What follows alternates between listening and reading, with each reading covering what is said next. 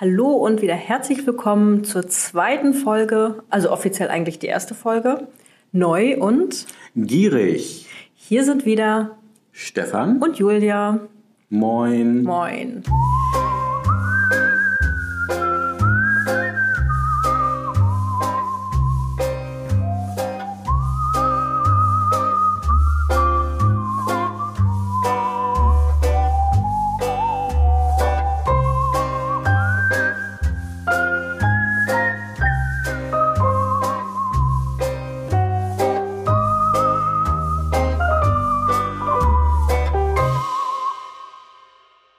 Ja, wir sind heute mal in Berlin und ähm, eigentlich wollten wir eine ganz normale erste Folge machen. Das wird auch dieses Mal wieder nicht, sondern wir sind nämlich heute auf einer Konferenz und dachten, was lege da näher, als nicht auch gleich von hier aus zu berichten. Wir sind auf der NLP-Konferenz von Retresco an einem der, ich glaube, coolsten Orte, die ich bisher gesehen habe in Berlin, oder? Ziemlich cool, ja. Wir sind in der Fabrik 23, den Berlinern, äh, die sich ein bisschen auskennen, denen sagt das wahrscheinlich auch was. Das ist mitten in, ich glaube, Wedding sind wir hier. In Wedding, genau. Ganz in der Nähe ähm, von Gesundbrunn. Ganz alte Industrieanlage, die eben komplett revitalisiert wurde, aber die wirklich den Charme hat, noch so zwischen Abrissbirne und ja, Gefühl der 20er, 30er Jahre. Da reden wir hoffentlich, das war unsere Erwartung, über die Zukunft. Definitiv, genau. Aber bevor wir über die Zukunft sprechen, gucken wir mal ganz kurz eine Woche zurück in die Vergangenheit. Wir wollen uns ganz doll bedanken bei euch allen für das Feedback, ähm, ja, für unseren ersten Podcast. Ganz viele Menschen haben beim Quiz mitgemacht. Ihr habt uns ganz viel geschrieben, was ihr gut fandet, was ihr besser machen würdet am Podcast. Ja, wir sind total begeistert, oder? Voll. Also, wenn du jetzt zuhörst und du hast letzte Woche auch schon zugehört, Ganz lieben Dank. Also es hat uns total geholfen. Wir waren ja echt unsicher am Anfang. Können wir die Inhalte, die wir uns da überlegt haben, überhaupt kommunizieren? Passen die Ideen? Spricht es irgendjemanden an? Und das Feedback war wirklich klasse und eine Riesenmotivation, den zweiten Podcast oder den ersten richtigen äh, zu machen und vor allen Dingen auch dann mit dem Buch jetzt richtig durchzustarten. Ganz genau. Und da sind wir auch schon am heutigen Tage euer Feedback hat uns motiviert, uns nach der Konferenz jetzt nochmal hinzusetzen, bevor wir nachher gleich in den Zug steigen, zurück nach Bremen fahren, damit wir morgen am Freitag frisch und munter ja, euch den Newsletter schicken können, damit dieser Podcast auch an euch herankommt.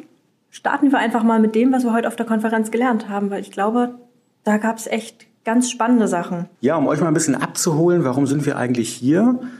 Wir sind hier auf der Konferenz, weil wir uns die Frage gestellt haben, wie weit ist eigentlich der Journalismus schon, wenn es darum geht, künstliche Intelligenz und vor allen Dingen die automatische Generierung von Inhalten voranzutreiben. Also wir schauen so ein bisschen über den Tellerrand. Wir sitzen hier mit wirklich Journalisten. Also wir sind hier, ich will nicht sagen fremd im Platz, aber zumindest erstmal richtig branchenfremd. Wir haben hier die FAZ mit dabei, die Financial Times, Axel Springer ist dabei und viele andere auch, die uns jetzt schon extrem inspiriert haben ähm, und mal abgeholt haben, auch was eigentlich gerade so die Herausforderungen im Bereich der Publisher sind, im Bereich der Verlage sind. Kernfrage, die wir uns gestellt haben vorab und die wir auch mit euch diskutieren wollen hier im Podcast ist, können Roboter, können Maschinen schon neugierige Inhalte schreiben? Sprich also, wie individuell können automatisierte Inhalte heute schon erzeugt werden und wie menschlich kann künstliche Intelligenz schon denken, um uns eben direkt und persönlich anzusprechen? Und in dem Rahmen haben wir so zwei Metatrends, die eigentlich das Hauptthema aller Vorträge hier gewesen sind. Ganz genau. Und das ist auch der Grund für diese Konferenz. Und es wird hoffentlich noch viel mehr von solchen Konferenzen und Gesprächen geben. Denn natürlich ist der Journalismus die erste Branche oder vielleicht die Branche, der das am allermeisten wehtun könnte, dass eben Inhalte automatisch produziert werden und was liege da näher als ein Unternehmen, das eben Texte automatisch produziert, dass das sagt, komm, wir laden euch ein, wir sprechen mit euch gemeinsam. Das macht Retresco nämlich unter anderem. Die produzieren automatisch Texte und haben eben jetzt zu dieser Konferenz Journalisten eingeladen und das macht ja den, diesen Zauber dieser Konferenz auch natürlich aus und ein enormes Weiterdenken auch. Genau, vielleicht noch ein Wort vorab. Äh, bevor jetzt schon die großen Werbebanner bei jedem im Kopf entstehen. Äh, wir sind eingeladen worden auf die Konferenz. Dafür ganz, ganz großen Dank auch, in dem Fall an Retresco. Trotzdem ist es hier keine Werbeveranstaltung. Es gibt viele andere tolle Firmen, die auch äh, automatisiert Texte erzeugen, genauso gut. Vielleicht haben andere viel Stärken. Ist nicht unser Thema heute, sondern wir wollen wirklich mal die Inhalte rausziehen. Das genau. nur der Form halber, ähm, bevor das Werbelabel irgendwo äh, gesucht wird.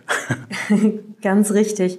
Wenn ihr euch jetzt fragt, NLP kenne ich so ein bisschen aus persönlichem Coaching. Nein, es gibt einmal das Natural Language Programming und einmal das Natural Language Processing. Puh, geschafft. Ähm, es geht uns tatsächlich um das Natural Language Processing. Dazu sagen wir gleich noch was. Nur, dass ihr jetzt nicht sagt, öh, die rutschen gerade in einen ganz anderen Bereich ab. Nein, wir wollen nicht coachen. Stefan hat es eben schon angedeutet, wir haben so zwei Megatrends ähm, für uns herausgezogen aus dem Tag, über die wir jetzt sprechen werden. Das eine ist eben genau dieses NLP, das heißt, Inhalte werden immer menschlicher, aber von Maschinen erzeugt, mit all dem, was danach kommt. Und das zweite ist diese enorme Personalisierung.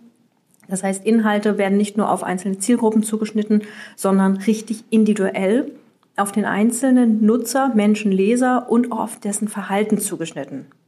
Sprich im Grunde, eine Maschine gestaltet dir deine persönlichen Inhalte. Du kannst sie lesen, du hörst sie, du siehst sie, ja, und du kommunizierst damit. Also natürlich sind wir da auch bei den digitalen Assistenten, über die reden wir gleich nochmal. Wir sind bei Chatbots. Also wir sind überall dort in den Bereichen, wo automatisiert, so menschlich wie möglich dich Inhalte erreichen, bei denen du das Gefühl hast, hui, das sind ja genau die Inhalte, die ich lesen wollte. Zwei Dinge, die mir heute am Tag besonders aufgefallen sind und die mir eigentlich beweisen, dass wir in einem enormen Umbruch gerade sind und den so unfassbar schnell miterleben gerade, ja, sind zwei Zitate, die Google selbst geprägt hat. Und wenn ihr in unseren Workshops wart, dann kennt ihr wahrscheinlich das eine auf jeden Fall, dass wir immer gesagt haben, seht zu, dass ihr auf euren Webpräsenzen, egal ob das Website, Facebook und Co ist, immer die passenden Informationen zur richtigen Zeit am richtigen Ort habt von Menschen, denen wir vertrauen. Ja, das war so das Credo, nach denen Inhalte gestaltet und ausgespielt werden sollten.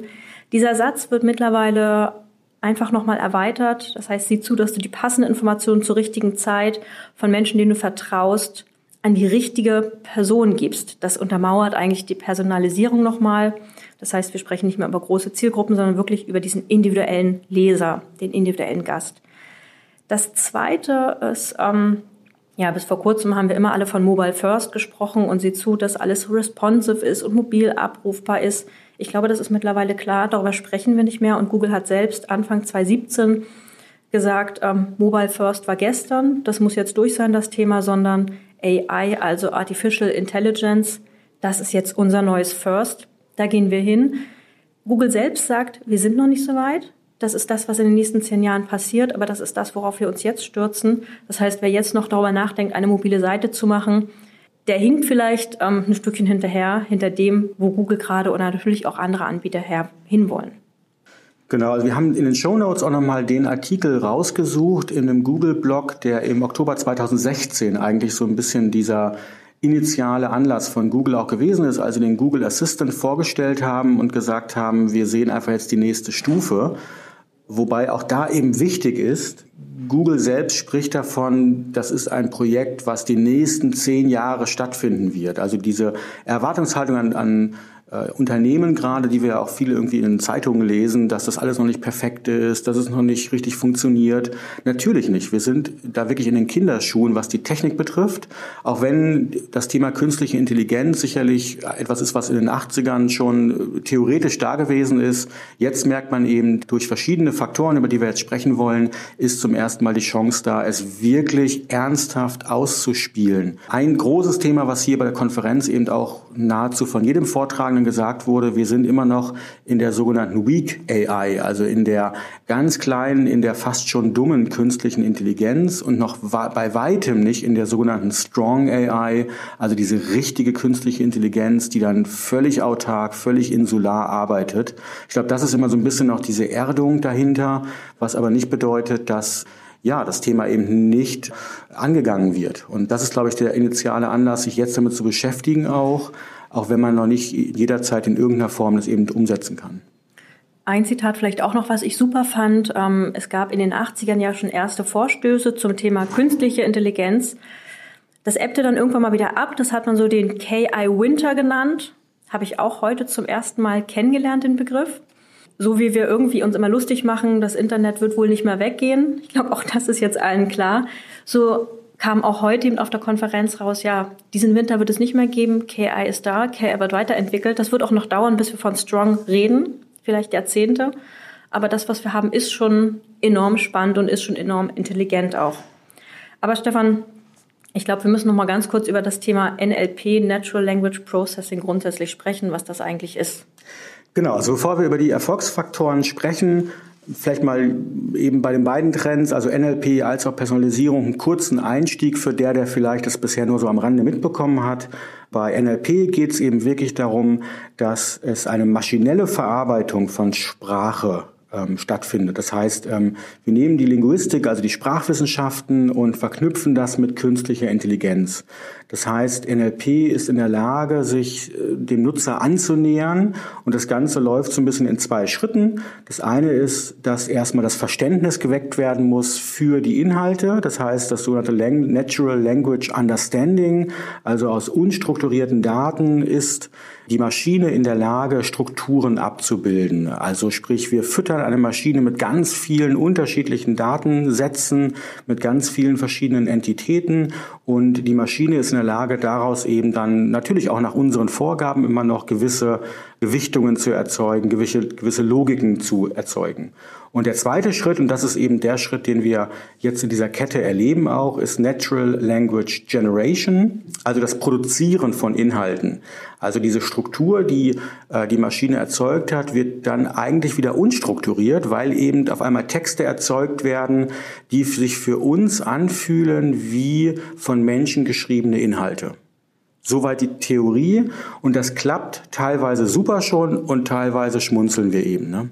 Ich glaube, prominentestes Beispiel ähm, ist dabei, was jeder von uns kennt, ist Google Translate, äh, die eben jetzt auch seit, ich glaube, einem Jahr oder so, ähm, nagelt mich nicht fest, seit einem Jahr ähm, auch wirklich diese neuronalen Netze anwenden, also sprich das Thema Sprachlogik und Intelligenz dahinter viel, viel stärker anwenden und dadurch auch die Ergebnisse immer noch besser werden. Genau, also da merkt man eben, wie uns künstliche Intelligenz im Alltag schon begegnet, denn ich glaube, jeder von uns nützt Google Translate oder andere Dienste. Ich muss zu, ganz ehrlich sagen, ähm, ich war aber ganz also wenig ähm, begeistert von Google Translate, habe heute aber gelernt, dass sich in den letzten Jahren tatsächlich durch diese neuronalen Netze enorm weiterentwickelt hat. Weshalb ich Google Translate nutze, ist, dass der Dienst DeepL, ein deutscher Dienst, auf den Markt gekommen ist. Wer den noch nicht kennt, probiert es aus. DeepL, wir setzen euch den, ähm, den Link auch in die Show Note. Der ist einfach viel, viel intelligenter momentan, soweit ich weiß, als Google Translate, macht einen perfekten Job und ja, probiert das mal aus. Ich finde ihn ziemlich gut schon. Also ich muss zugeben, ich habe Google Translate auch ja, lange nicht mehr angefasst, also die letzten Wochen, Monate. Habe es jetzt aber auch durch Zufall mal wieder genutzt, weil ich auch sonst bei DeepL im, im Grunde viel unterwegs gewesen bin. Äh, die Ergebnisse sind besser geworden. Also definitiv, also diese ganz merkwürdigen Sprachkonstruktionen, die man noch so vor zwei, drei Jahren hatte. Äh, da sieht man, es entwickelt sich. Das ist weit entfernt von perfekt. Nur spannend ist eben die Entwicklung dahinter. Und ein anderes witziges Beispiel, was ähm, heute auch genannt wurde nochmal, äh, ist Ashley Madison. Ne? Das erzählst du lieber, Julia. Das, ich weiß jetzt nicht, warum ich das erzähle, sondern vielleicht, weil du da ein bisschen raus bist dann aus der Nummer. Ähm, Ashley Madison, wer das nicht kennt, ist ein Dating-Dienst, wie es heute so schön gesagt wurde, so ähnlich wie Tinder. Ich würde es beschreiben als Tinder, nur ein bisschen komplexer und ich glaube ohne Wischen. Und für Seitensprünge, glaube ich auch. Und für Seitensprünge, genau. Hast du gehört, genau. Ähm, da hat man mal festgestellt oder offizielle Zahlen wurden mal rausgegeben, dass ähm, die Verteilung zwischen Männern und Frauen, die auf dem Portal angemeldet sind, so ist, dass dort 30 Millionen Männer sind, seien und nur 5 Millionen Frauen. Das heißt, no, so ein geringer Teil ist auch tatsächlich da, der bleibt dort übrig für Männer. Dann kam aber irgendwann raus, dass eigentlich nicht 5 Millionen ernsthafte Frauen auf dem Portal sind, sondern nur 12.000 Frauen. Der Rest sind tatsächlich Bots gewesen, die mit den Männern kommuniziert haben. Und ob es jetzt dem Mann zu, zu rechnen ist, dass er sich damit zufrieden gegeben hat oder eben tatsächlich diese Bots so intelligent, so gut waren, dass es schon ausgereicht hat, das lasse ich offen. Das kann ich nicht einschätzen, aber da sieht man eben, ja, wie schnell das in den Alltag dringen kann, ohne dass wir wissen, dass wir hier schon mit künstlicher Intelligenz interagieren. Und wie einfach wir Männer zu überzeugen sind. Das wollte ich so nicht sagen, aber ähm, das habe ich dir jetzt nochmal überlassen, das so zusammenzufassen. Ja, um jetzt irgendwie wieder ins ernste Thema reinzuhüpfen. Ähm, anderes Beispiel, was genannt wurde, war auch nochmal eine Studie, die kam letztes Jahr raus von der äh, Uni in München, die untersucht haben, eben wie weit lassen wir uns als, als Menschen schon täuschen von automatisierten Texten oder von, von Robotern, die Journalismus betreiben und hat da eben festgestellt, ja, also wir Menschen lesen und erkennen größtenteils schon noch auch die menschengeschriebenen Texte und schätzen sie auch äh, so empathisch ähm, besser. Also die gefallen uns einfach besser noch. Andererseits aber, und das ist das Spannende, wurde den maschinengeschriebenen Texten eine viel höhere Glaubwürdigkeit zugeordnet. Warum? Weil eben diese maschinengeschriebenen Texte viel mehr Fakten, viel mehr Daten verarbeiten und auch in den Text einbauen, sodass wir eben einfach so ein bisschen da von den, von den Fakten eingelullt werden und wir das Gefühl haben, na gut, das scheint dann der ja, etwas ernstzunehmendere Text zu sein. Und ich glaube, das ist ein bisschen der, der spannende Punkt. Je mehr die Intelligenz dafür sorgt, dass die Texte menschlicher werden, desto weniger werden wir es auch ernsthaft unterscheiden können noch. Wir werden nachher auch nochmal dazu kommen, dass es Branchen gibt, wo es einfacher ist, Texte zu generieren, automatisch zu generieren. Das sind zum Beispiel Fußballtexte und bei anderen, die komplexer werden, die mit mehr Emotionen vielleicht zu tun haben, ist das ein bisschen schwieriger. Genau, ein Wort vielleicht noch zum Thema Personalisierung. Das ist ja auch so ein Buzzword, über das wir geflissentlich diskutieren in der, in der Webbranche, in der Agenturwelt. Ähm, wann immer man eine neue Webseite gerade macht oder sich irgendwie mit Webpräsenzen beschäftigt, ist das Thema Personalisierung ganz groß auf der Liste. Dass wir vielleicht noch mal ganz kurz erklären, was sind denn so die Merkmale, wenn wir über Personalisierung überhaupt reden?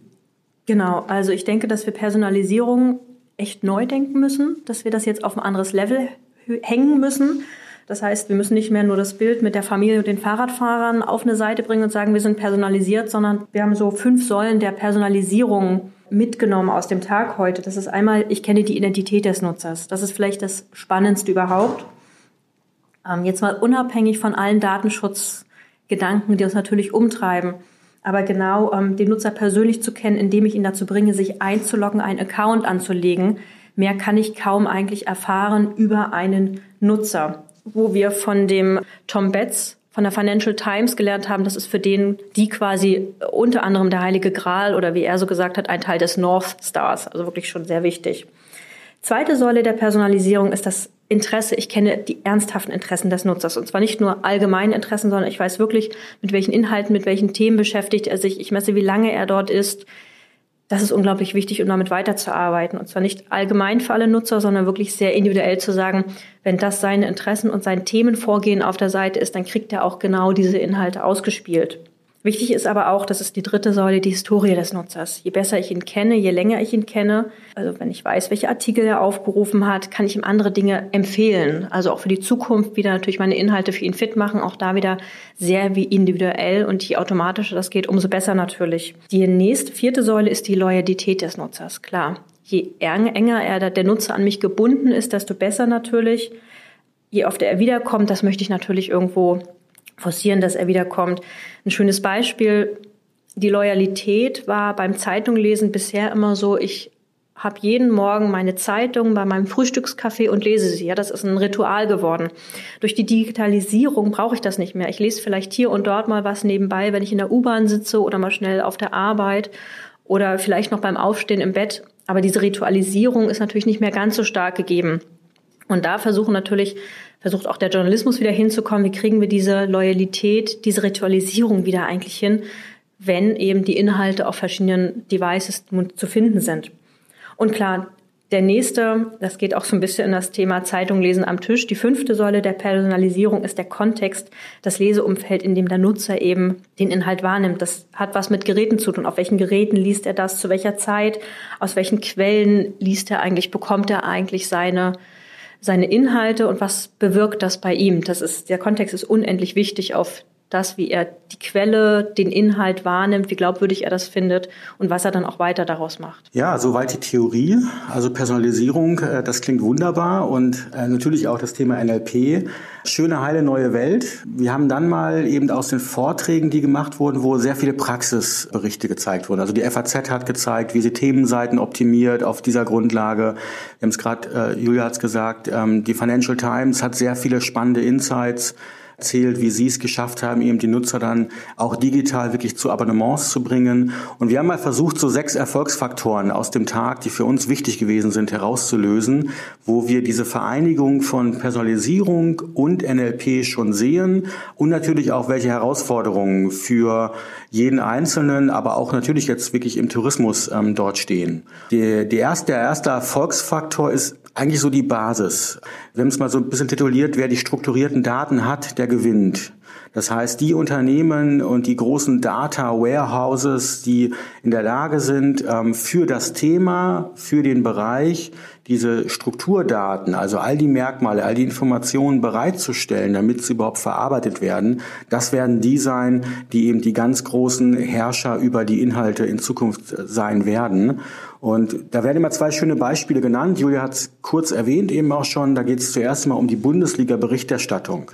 Also alle Live-Ticker, die wir haben, alle Nachberichte von Bundesligaspielen, haben wir heute ja schon den Fall, dass in manchen Verlagen dort eben die volle Automatisierung betrieben wird. Sprich, wenn ich eben den Bundesliga-Ticker zu einem Spiel lese, dann wird er nicht mehr von einem Menschen geschrieben, sondern auf Grundlage der Daten, die erzeugt werden, also welche Fouls werden begangen, welche Tore, welche Auswechslungen gibt es, welche Abseitsstellungen werden erfasst, ist dann der, der Roboter in der Lage, einfach daraus relativ kurze Texte zu verfassen und eben dann in, in Realtime, also in, in Echtzeit zu pushen bis hin eben wirklich zum Nachbericht, wo ich dann eben hinterher im Online-Medium oder eben auch in der Zeitung einfach den Spielbericht lesen kann, wo ein menschlicher Eingriff teilweise eben gar nicht mehr vonstatten geht. Anderes Beispiel äh, sind so diese Wetterdaten, auch Wetterdatenberichterstattungen, wo es nicht nur darum geht zu sagen, heute sind es 20 Grad, es regnet, sondern ich wirklich in einem Text erklärt bekomme, wie ist der Luftdruck, ähm, welche Windstärken erwarten mich, äh, was soll ich heute draußen machen. Also wirklich schon auch die Logik zu erkennen, was und äh, welche Relevanz habe ich beim Wetter dahinter.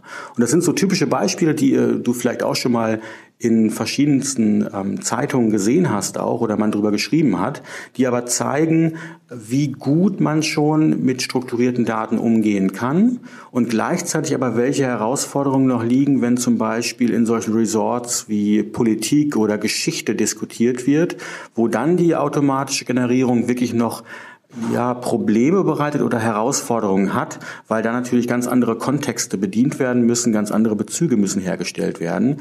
Also hier erleben wir so schon die Möglichkeiten, sehen aber eben auch, dass der Datenanbieter, also dieses Unternehmen, die strukturierte Daten haben, dort die sind, die sofort vorausrennen.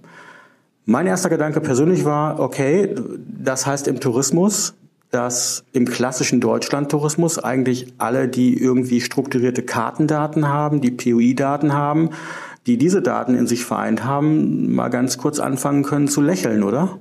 Definitiv. Also, ähm, wie wir es gesagt haben schon, die Kunst ist nicht mehr einzelnes Wissen zu haben, sondern diese strukturierten Daten, eben wirklich strukturiert auch vorliegen zu haben und dann eben zu schauen, wie kann ich bestmöglich daraus dann eben vertrauenswürdige Texte tatsächlich generieren. Spannend fand ich eine Frage, die kommt nämlich so ein bisschen aus deiner jetzt. Was kostet denn eigentlich dann so ein Text?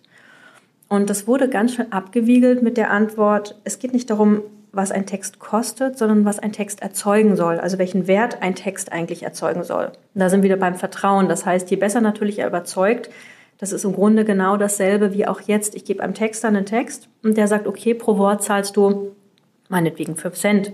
Das finde ich, die Herangehensweise zu sagen, was ist mir der Text wert, was soll er erzielen, viel, viel besser natürlich auch. Mündet auch so ein bisschen in dem, in der, im zweiten Erfolgsfaktor, den der Tom Betts von der Financial Times enorm gut beschrieben hat, der gesagt hat, okay, was wollen wir eigentlich erreichen mit unseren Texten? Und die haben gesagt, unser Ziel ist, ähm, Engagement, also wirklich Interaktion mit unseren Inhalten. Das ist für uns wichtig. Die haben auch immer noch Werbung zum Beispiel auf der Seite, aber denen ist die Werbung weniger wichtig als tatsächlich dieses Nutzer-Engagement. Also ich logge mich ein, ich werde Teil ähm, der Financial Times, ich lese möglichst viel. Und die haben, ähm, ich habe es eben schon mal angedeutet, eben ihren North Star, also ihr wirklichen, ihren wirklichen Schatz so beschrieben, einen Engagement Score, der sich aus drei Dimensionen zusammensetzt. Er hat sie als Recency, Frequency und Volume beschrieben, also wann war das letzte Mal, dass der Nutzer mit meinen Inhalten interagiert hat, wie oft kommt er wieder und wie viel hat er tatsächlich gelesen. Und wenn eben der beste Leser für die Financial Times ist eben der, der vor kurzem erst auf meiner Plattform war, sich eingeloggt hat, mit mir interagiert hat, möglichst viel gelesen hat und eben sehr häufig auch vorbeikommt. Dann ist er quasi so der gewünschte Leser. Und das ist eigentlich das, was man erreichen möchte, um eben peu à peu vielleicht auch zu sagen, die Werbung wird immer unwichtiger, die dort kommt und die das Geld reinspült. Und das ist natürlich weitaus nachhaltiger auch. Man kann sagen, je höher der Engagement Score, desto höher die Wahrscheinlichkeit, dass er ein Abo abschließt? Ganz genau.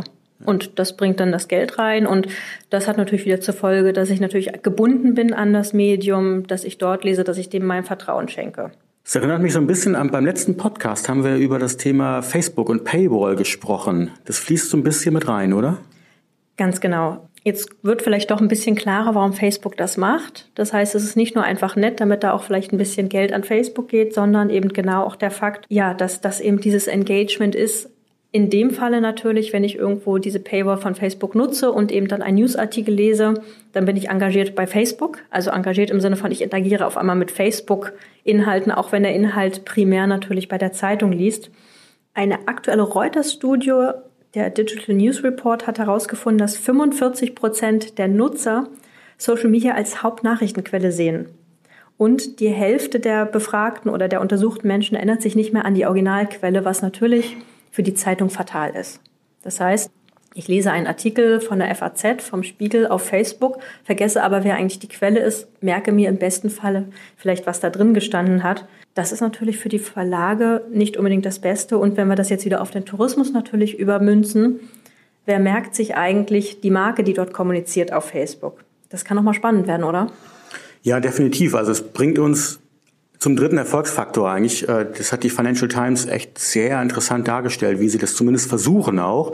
Das heißt, wenn ich eben diese strukturierten Daten habe, wir haben die User-Daten, dann geht es natürlich darum, auf der Webseite oder irgendwo in der App, wo immer ich mich befinde, eine Art Neugierschalter zu schaffen. Also eine Möglichkeit, wo ich als Nutzer wirklich Engagement betreiben kann, wo ich selber Inhalte sammeln kann, wo ich selber Inhalte markieren kann, etc. Und Sie haben ein Beispiel gezeigt, was gar nicht so neu ist. Äh, Sie haben eben auf allen Artikeln, die ich dort lesen kann, so einen kleinen Button, der heißt dann Add to my FT, also sprich, ist wie eine Art, ich sag's mal zuerst mal so ein dummer Merkzettel. Also ich markiere einen Artikel, bei dem ich sage, dieses Thema oder eben auch der gesamte Artikel interessiert mich. Und auf der Grundlage eben in meinem persönlichen Bereich habe ich dann eine Art Alarmfunktion geschaffen. Das heißt, wann immer ich neue Themen ähm, beziehungsweise Artikel zu diesem ähm, Bereich bekomme, werde ich darauf aufmerksam gemacht.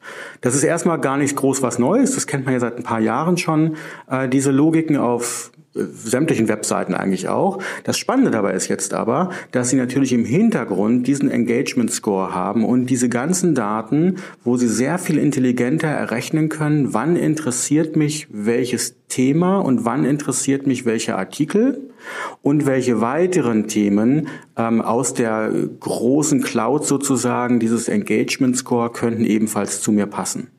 Und was ich persönlich am spannendsten fand bei seinen Erklärungen war, dass sie es auf zwei Seiten machen, auf zwei verschiedene Arten. Auf der einen Seite haben wir diesen sehr aktiven Nutzer, der eben neugierig ist, der klickt, der bastelt sich da seine ähm, MyFT, also seinen persönlichen Bereich selbst zusammen. Und auf der anderen Seite gibt es ja aber die Nutzer, die das nicht äh, nutzen, also die einfach Angst haben oder die sind zurückhaltend, die sind faul Die wollen die nicht verlieren, die wollen die auch dort reinbringen und für die erzeugen sie es eben jetzt automatisch. Das heißt, sie haben ja das Wissen darüber, wie andere Nutzer, die sich ähnlich verhalten wie dieser faule oder ängstliche Nutzer, wie die sich verhalten und was die an Themen interessiert. Und daraus generieren sie automatisch schon auch für diesen etwas ängstlichen Nutzer einen eigenen Bereich, bei dem man ihm sagt, du, wir haben dir schon mal was vorbereitet. Wir haben dir schon mal ein paar Artikel da reingelegt, äh, die wahrscheinlich für dich interessant sind. Schau doch mal rein und wenn du möchtest, behalte es. Und das ist ziemlich intelligent, weil ich ja gerade die Nutzer, die eben träge sind, ähm, du kennst das selber eben vielleicht auch von dir, man will nicht immer agieren. Für die habe ich das, das Bett quasi schon angewärmt oder bereitgestellt auch. In meiner oder in meiner Auffassung ist dieser Mehrwert wirklich diese Recommendations, diese Vorschläge von Inhalten. Ich muss nicht mehr suchen, sondern die Maschine sagt mir, guck mal, das wird zu dir passen, weil ich dich wirklich in- und auswendig kenne. Ganz genau. Und das macht mir das Leben leichter. Ja, definitiv. Und mit diesem Gedanken gehen Sie eigentlich weiter und das ist unser vierter Punkt für heute, dass Sie eigentlich so ein vollumfängliches Sinneserlebnis schaffen. Und da sind wir eigentlich bei dem, was du selber als Hörer auch gerade wahrnimmst. Wir sind auch bei Voice und wir sind beim Hören, ne? Genau, die haben tatsächlich ähm, sowohl der Peter Buhr von Axel Springer als auch Tom Betz eben von der Financial Times sagen, dass Audio die nächste Welle der Disruption sein kann. Das klingt erstmal sehr hochgestochen. Wir haben es letztes Mal auch schon besprochen oder beschrieben, wie wichtig eigentlich Audio, also die Stimme, der Klang ist ähm, und dass Geräusche einfach wichtig werden, dass das Hören einfach so unglaublich markenbildend sein kann. Und aus diesem Grunde zum Beispiel bietet die Financial Times den Dienst Listen to this Article an. Noch längst nicht alle Artikel sind dort vertont, aber auch da wieder natürlich der Gedanke, man nutzt künstliche Intelligenz, um Artikel so menschlich wie möglich vorlesen zu lassen für die Menschen, die eben sich das genau anhören möchten. Und das ist sehr erfolgreich, was Tom Betz erzählt hat. Und das ist im Grunde ja auch schon der, der nächste Schritt. Also sobald ich meine Inhalte in unterschiedlichsten Formen da habe und dann eben auch gesprochen, also in Audio, dann bin ich natürlich mittendrin in den Sprachassistenten. Also ich bin mittendrin in den Alexas, in den Google Homes etc. Das ist auch ein Thema, das haben wir heute teilweise an Beispielen schon gesehen, auch wenn natürlich da eine ganz realistische Einschätzung ist, das ist ein kleiner Markt noch. Nur jeder hat äh, sozusagen die Vorteile auf seiner Seite, wenn man jetzt schon anfängt, zumindest die Infrastruktur dahin zu legen, um Erreichbarkeit zu schaffen.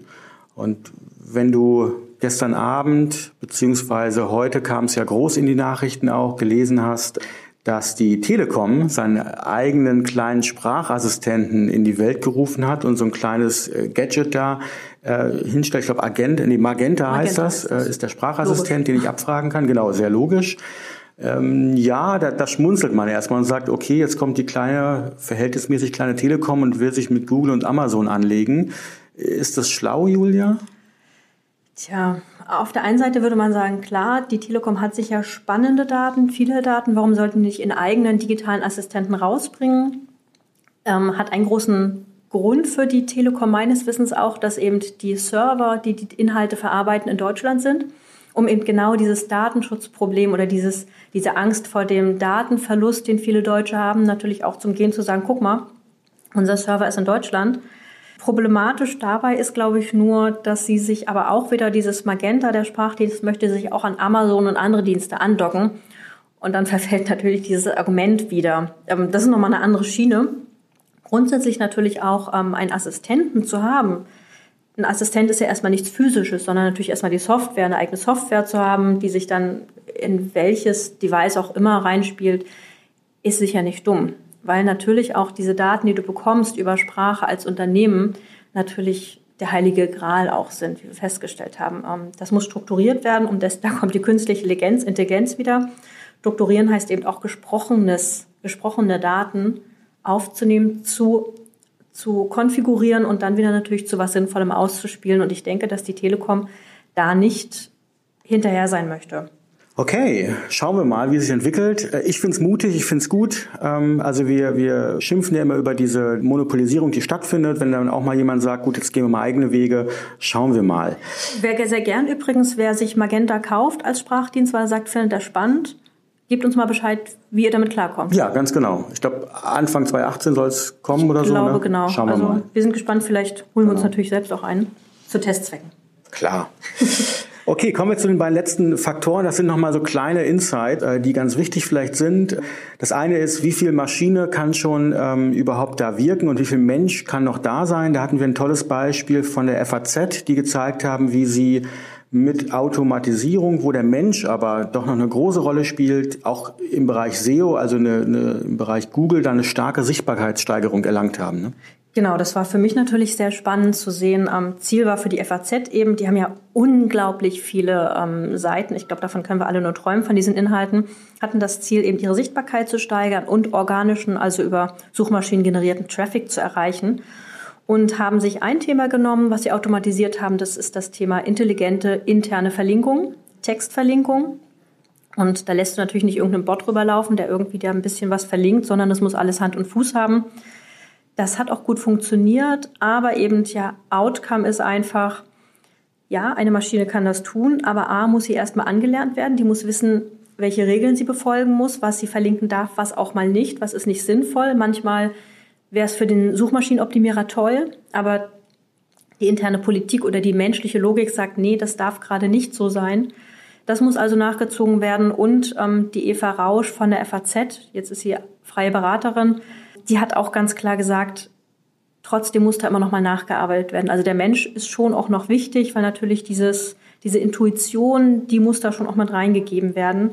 Sehr spannend fand ich übrigens, wenn es darum ging, wie wurde eigentlich diese künstliche Verlinkungsintelligenz geschult. Da ging es viel um Relevanz und Gewichtung. Ja, welches Thema ist so gewichtig, dass es verlinkt wird? Gerade wenn es zwei Artikel gibt, die eigentlich dasselbe Thema behandeln, woher weiß die Maschine, welcher verlinkt werden soll, welcher eigentlich stärker gewichtet wird, welches Thema gewichtet wird.